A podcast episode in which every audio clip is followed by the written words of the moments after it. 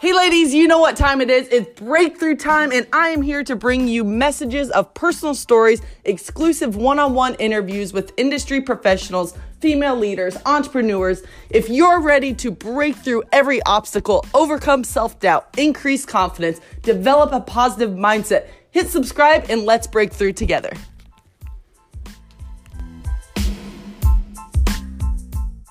Today's guest is Gina Mellish. She is the reigning Miss New Jersey USA 2020. She is an advocate against dating violence and she is a survivor of relationship abuse as a teen. She now serves as a workshop facilitator for One Love Foundation and so much more. But I am so excited that you're here today, Gina, and congratulations, first and foremost, on the title of Miss New Jersey USA.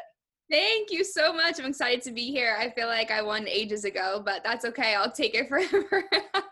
I know, right? In the midst of a craziness and coronavirus, but hopefully the pageant is coming up soon, but still to be determined, right? Fingers crossed. Yes. So tell me a little bit about your pageant journey, first of all, before we start diving into really what you stand for as Miss New Jersey USA. So it's actually really funny. I came across pageantry very organically. Um, I was a big tomboy growing up. I was into sports and I played volleyball. And the captain of my volleyball team, when I was a sophomore in high school, got crowned Miss New Jersey Teen USA. And I was like, how the heck did you become like a princess? This is every girl's dream. like, I need the secrets. Um, but she was incredible. She was a huge inspiration of mine. I looked up to her not just as a captain, but as a woman, just growing into womanhood. She was achieving her goals, and like even just in high school, she was amazing.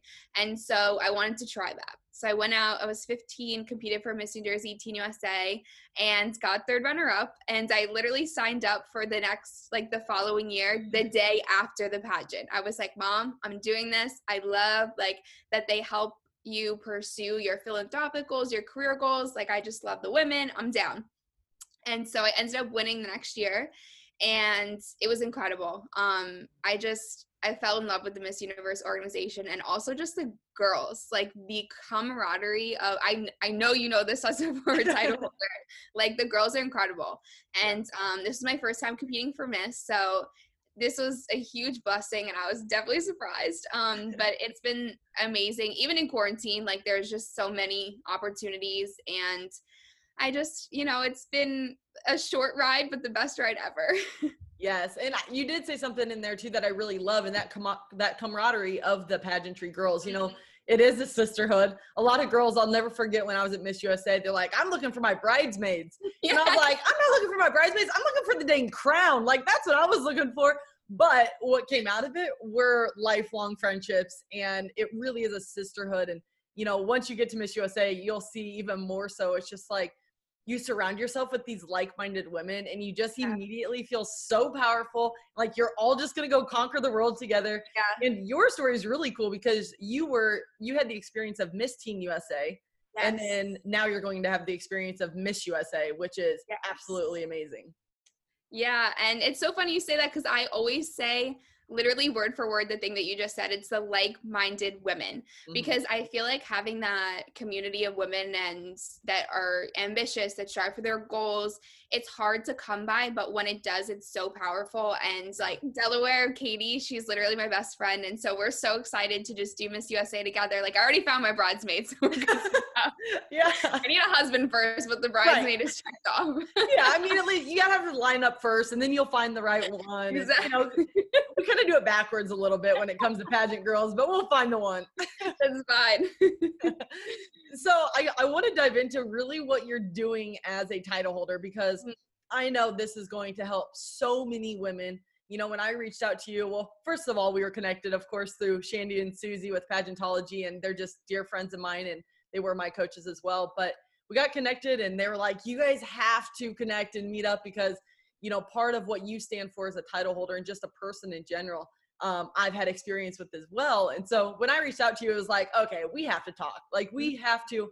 I've never, you know, really publicly talked about anything um, with, you know, dating abuse and and that sort of nature.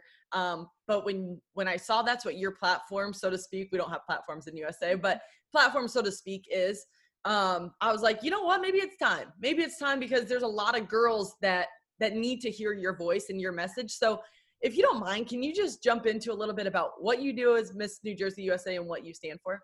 Yeah, well, I think just touching upon the fact that the, the statistics are really crazy. It's one in three women and one in four men, which is very, very crazy to me. And that is a very, for what specifically?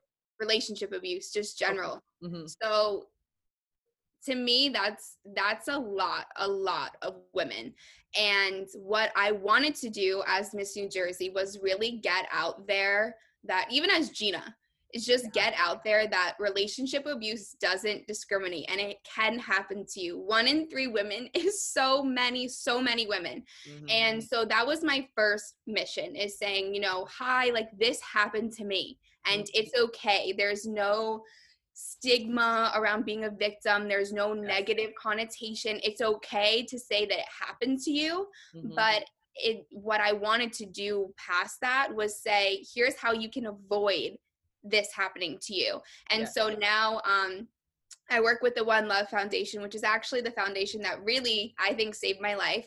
Um, and I teach the same workshop that I sat in on when I was in my abusive relationship. So it's a wow. big, like, 180 for me.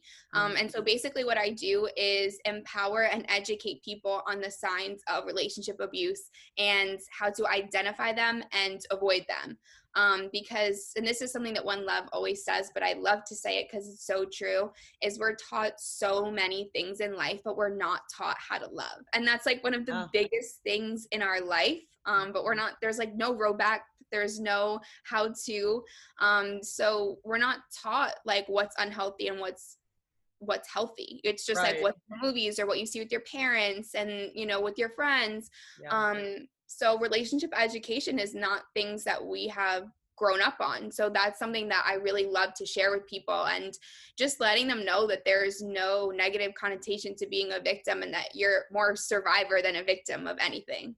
Absolutely. Yeah, and I I like what you say there too. You know, a lot of times you can play this sort of victim role, mm-hmm. this victim card a lot of times, but you know, when you when you take responsibility for what happened, for your actions, what you can do to heal number one, and what you can do to, you know, empower others and help them in their situation now and give back, that's when the change really happens. And so can you explain a little bit of your background as far as like, you know, in your sorority? I read up a little bit on that yeah. on that one article. Um, tell that background story a little bit. Yep. So um, I entered a relationship when I was 16 years old, and it was seemingly like normal at first. Um, things escalated quickly, but I just kind of thought like, oh, like that's normal. We were in love. Um, but I was 16, so I didn't really know any better. Mm-hmm. Um, and so things escalated. Emotional abuse started to come into play. And then I moved off to college, and my partner had transferred schools to follow me to my college. And I wasn't really sure how to feel about that. It's kind of, you know, weird. You really think when you go to college that you're going to be like, be your own person and find yeah. yourself and, you know, that whole thing. Um, and so I experienced a lot of isolation. It was really hard for me to make friends. Um, it was hard for me to really do anything for myself because I had my partner pretty much isolating me from everything else. Um, so I decided to go for a sorority because I feel like what is more empowering than finding a group of girls, right? Yeah. and I had that with pageantry, but I I wanted that again. Um, so I went out for a sorority and I loved it. The girls were amazing. And so I started really diving into like sisterly duties. I was, you know, going out with the girls, I was doing um, you know, our events, our philanthropy. And one of the events we had to go to was a One Love workshop. And we were told, like, last minute, I almost didn't go. I had like, rushed from the other side of campus. I didn't even know what it was. yeah. And I sat down, like, in the back row. And I swear, like, the whole time I had to muffle my tears because for the mm-hmm. first time, it was like, someone understands me and knows what I'm going through. And I I didn't even know what I was going through. Mm-hmm. It was like I knew something felt off in my gut, but I always thought that like domestic violence couldn't happen to me because that's such a strong word. But it was, you know, once it started to get physical, I knew something was wrong, but I didn't know that. I feel like we always say it can always happen to someone else, but it's not me. Right. Um, but it can happen to you. And you never want to say that you are a victim of abuse of any sort, whether it is emotional or physical. It's, I, I mean, you never want to say that. And I think that's one of the reasons why I don't, you know, really even speak too much about that is because I don't, I still to me it's just like i want to take control of my actions and i will help people who, you know who who reach out and um, who i Mm-hmm. see need my guidance and help in that area but but yeah sorry continue there No, no, no, it's okay. And um, One Love just really had a way of this community and this sense of love because of the fact that it was founded by a mom who lost her daughter just a few weeks before she was going to graduate college. Her ex boyfriend Wow. actually killed her. And her mom had no idea that she was going through this. And so I was like, I don't want to be that girl.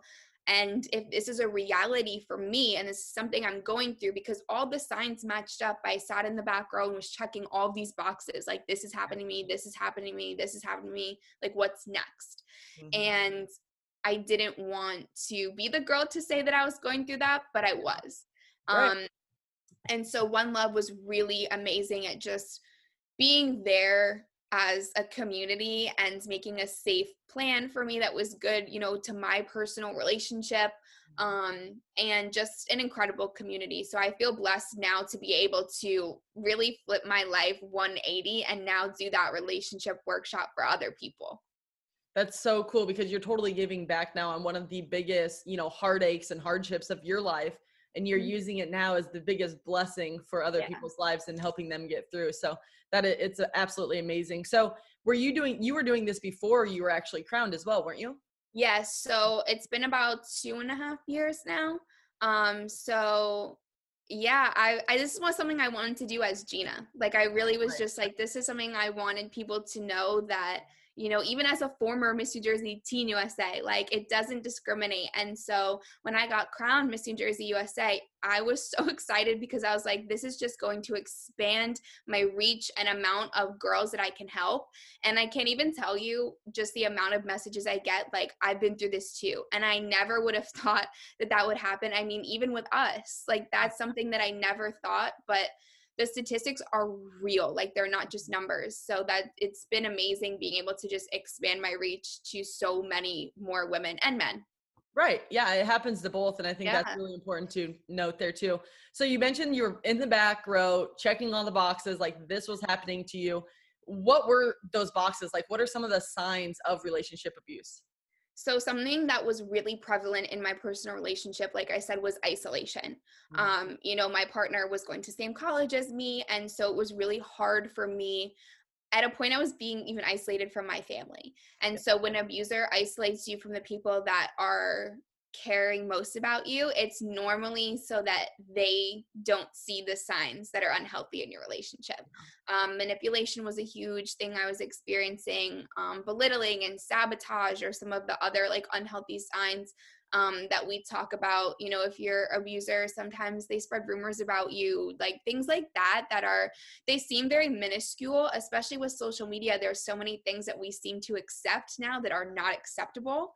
Right. Um, and I think it's just important to understand that these standards that we have are important and to not lower them to other things that might be going on, whether it be in media or social media or that access. Um, so those were just a few things that I experienced among pretty much everything else. Right. Um, but intensity is a huge um, factor as well because sometimes it gets confused with like falling in love quickly. So, you know, when I started off my relationship, I was like, wow, I'm 16 and someone's so in love with me. Like, this is so cool. Yeah.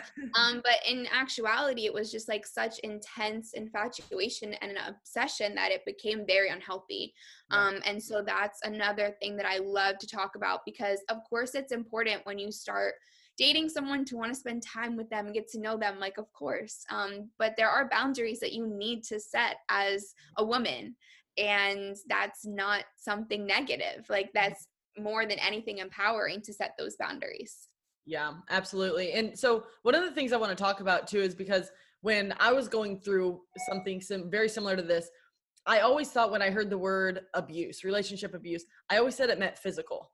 Mm-hmm. But, you know, I I soon found out that there is also the emotional abuse which can be almost just as bad because it's really messing with your your brain, you know.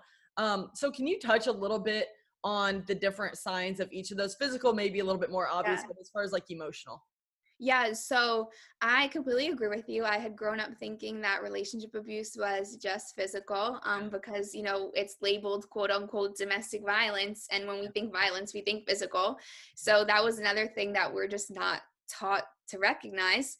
Um, but relationship abuse can show its face in many forms, which is obviously physical, emotional and also financial abuse that people don't think about but when people are withholding money from you that is a form of financial abuse um, but emotional abuse i personally think is most prevalent in a lot of relationships but we don't think of it because again we're not taught it so emotional abuse are, is really all of those things that i mentioned before between isolation sabotage belittling um, intensity deflecting responsibility is a huge um, emotional form of abuse. You have a responsibility in a relationship, not just to yourself, but to the other person. And so you can't make excuses for your own actions. And that's, you know, another thing that I love to tell survivors is that, you know, it's never your fault for that how the other person is reacting. Um, guilting is a huge thing. Also gaslighting. I'm not sure yeah. if you're familiar with that term I didn't know what that was until, you know, working with One Love, but we we get manipulated mentally to think that it's our fault for the way that our partner is treating us and it's not. Um and also volatility. So when you feel like you need to walk on eggshells constantly around someone, that is a huge huge red flag. Like when you are in a relationship with someone and they truly are trustworthy and honest and caring, that's not something that you need to worry about. You can be 100% candid and yourself around that person without fearing that they're going to judge you. Um, so that's an, a huge, huge thing as well as volatility. Yeah, and it really is like the whole gaslighting thing is so real. And it's like you could know that you're in an unhealthy situation because – you know, you could be crying every single day and knowing like, okay, this is not me. Your confidence could be way up here. And then you mm-hmm. get in this relationship and your confidence goes right to the ground and you just totally mm-hmm. lost who you were. And you're just trying to, you know, it's not right, but you're getting manipulated into this situation. And, you know, it's hard to get out. You know, I yeah. mean, you've, we both experienced it and it's so hard to get out. So if there's any, any men or women um, listening right now and they're like, wow, this is kind of sounding like something that I'm in right now. What would you say is like kind of the first few steps that they can take to get out of an unhealthy situation? Well, I think definitely not blaming yourself because it takes people on average seven times to leave their abusive relationships. I know for me, it took seven times. And it wow, took you know my partner actually moving to the other side of the country for yeah. you know things to like really really change. Um and so be patient and kind to yourself. Like again it's not your fault. Um but seek a community of survivors like that was for me what helped me and every single relationship is unique and different just like every friendship or you know relationship with your family is different.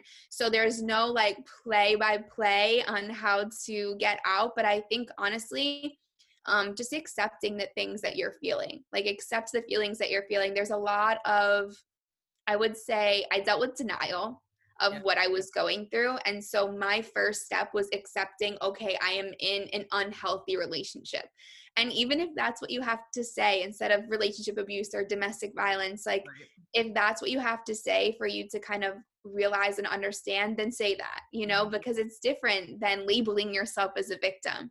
I think it's more of just understanding and reaching out and knowing that we're all worthy of a healthy love and that we're all like deserving of that instead of you know the unhealthy walking on eggshells type of relationship mm-hmm. and i think those type of relationships too you know oftentimes we think oh well maybe we can change them maybe mm-hmm. maybe they'll change and then it's like okay you can have this nice little i would have four hour talks yeah. and then it'd be like oh oh my gosh he saw the light of day like yes this can change and then what happens it's that same roller coaster effect you go right back into it um, and so I think it's also important to note too, like, you know, if you're listening to this and you're thinking, wow, this is a situation that you're currently in, um, it just know that you can't change somebody. You know, mm-hmm. they have to be willing to make the change. And, and a lot of times it's the wiring um, in that human being. And unfortunately, sometimes when it's, when it is this abuse, it's so deep that, um, you know, it's out of your control. And so just to you know for me it was the exit plan like creating Mhm. some sort of exit plan and it started with a therapist actually. So whatever that looks like for everyone listening it's like you know everybody's route is different. Like some people might just be able to poof go. Like you and i gina That would be nice. about seven times like i don't know how i yeah. So um, that's a really interesting statistic though is Yeah. seven times. I never knew that. It's crazy because it just makes it feel more relatable and it makes Mhm. it feel more understanding because I think it's something that's very hard to relate to when you think of quote unquote domestic violence. Um, but kind of symbolizing it and I think having empathy honestly to yourself, like Yeah, being kind to yourself some grace. yourself, it, it makes it a lot easier to understand. Yeah give yourself some grace there for sure and Yes. you know when i was in in that relationship it was like man i just wish i wish i could have heard this podcast right now you know because sometimes when you're in the situation no matter if it's this or something else in a, in a bad situation you oftentimes feel alone or you're doubting yourself and you're like wait no i'm just overreacting yeah. that's how it makes you and i i think also um you know there's it's very hard to hear that that you know this is something that you're going through and like i said i dealt with a lot of denial and my friends knew there was something wrong as well um, but the isolation factor was so strong that it was so hard for me to get help. So i feel like also if there's anyone listening and you know someone that you love that's going through this just support them and try to be there for them and try to help them see the unhealthy signs like focus on the unhealthy signs and not their partner because i think sometimes a lot of people will say like oh he's no good or he's toxic or he's abusive and at the end of the day we're in the relationship because we love that person and Right. we you know we care about them and that's why we're not leaving Yeah. even though it is so hard mm-hmm. so sometimes when you know friends they go to someone that they love that's experiencing this they might although their attention is loving approach it in the way that actually puts a wedge between you and your friends because at the end of the day they are with someone that they love and they're comfortable with and that's a huge part of why they stay. That's a huge part of why i stayed because i really thought that i loved that person and i was so comfortable. We were together for three years. You know he knew everything about me um so you know if you know someone that's in an abusive relationship and you really want to help them out just focus on the the signs that are unhealthy and the things that they're feeling. Like if they're feeling you know insecure they're feeling like they're going through something like focus on that because i feel like that is the best way to attack the situation without isolating them even more. Absolutely. And so you know you you did say you know some of the signs that you know to look for and then also what to do like how to you know remove yourself from that unhealthy situation now of Mhm. course there's you remove yourself but then it's like okay now we have a whole nother challenge here and that's the healing process yeah so you know for you you've of course gone through a lot of the healing process just to be able to talk about it now you know yeah um, and so, what does that once they're out of this unhealthy situation? What does that healing process and like different resources look like? Uh, I went through phases. I went through this didn't happen to me to I'm okay to I went to a therapist twice. I tried two different ones and you know I really wanted it to work for me and I sat there and I talked the entire time, but at the end of the day the only person that could heal me was me. Yeah. And that was just my personality and who I was. I'm a Pisces, so I'm very like intuitive and like in my own head. So I'm the only person that could do that for me.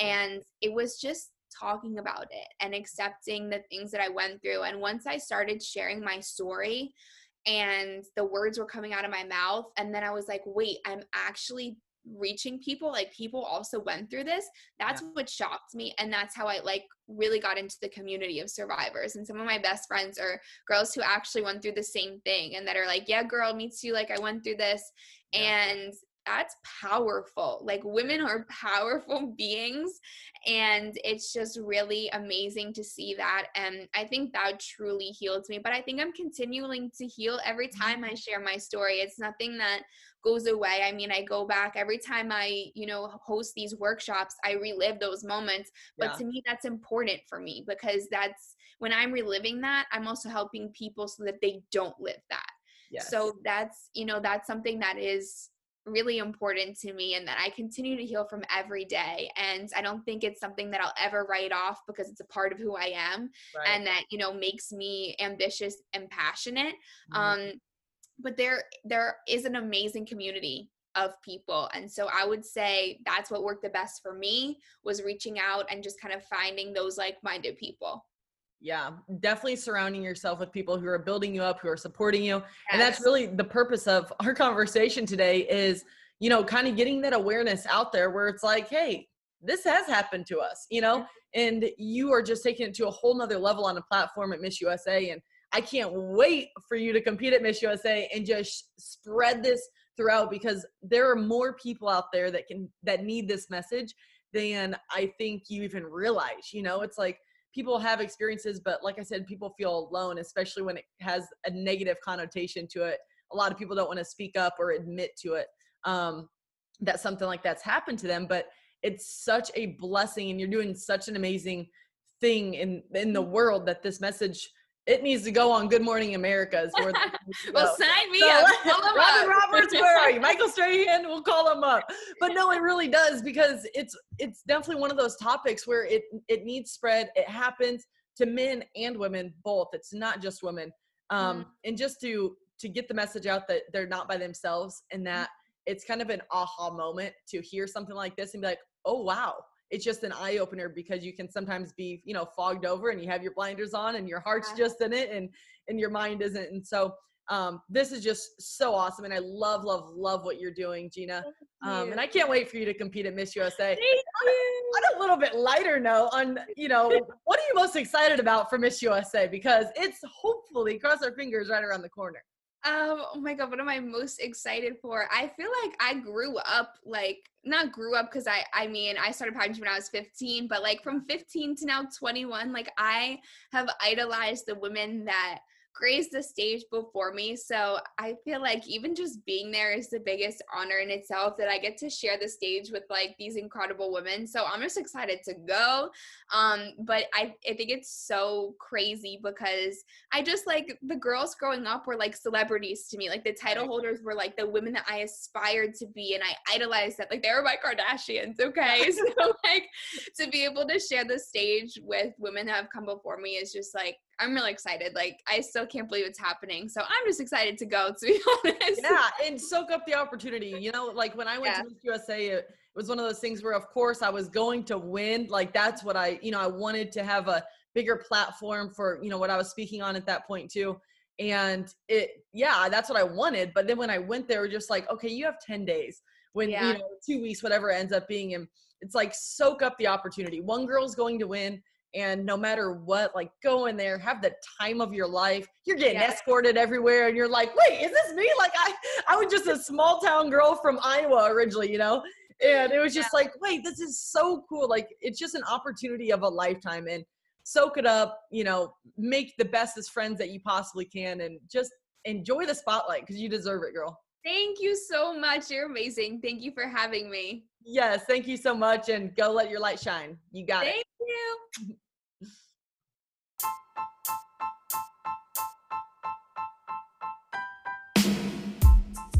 Thanks for listening to It's Breakthrough Time podcast. If you liked what you heard, please share with your friends on social media, subscribe, and review on iTunes. Don't forget to join us next week for another episode. Thanks for listening. Until next time, be unstoppable.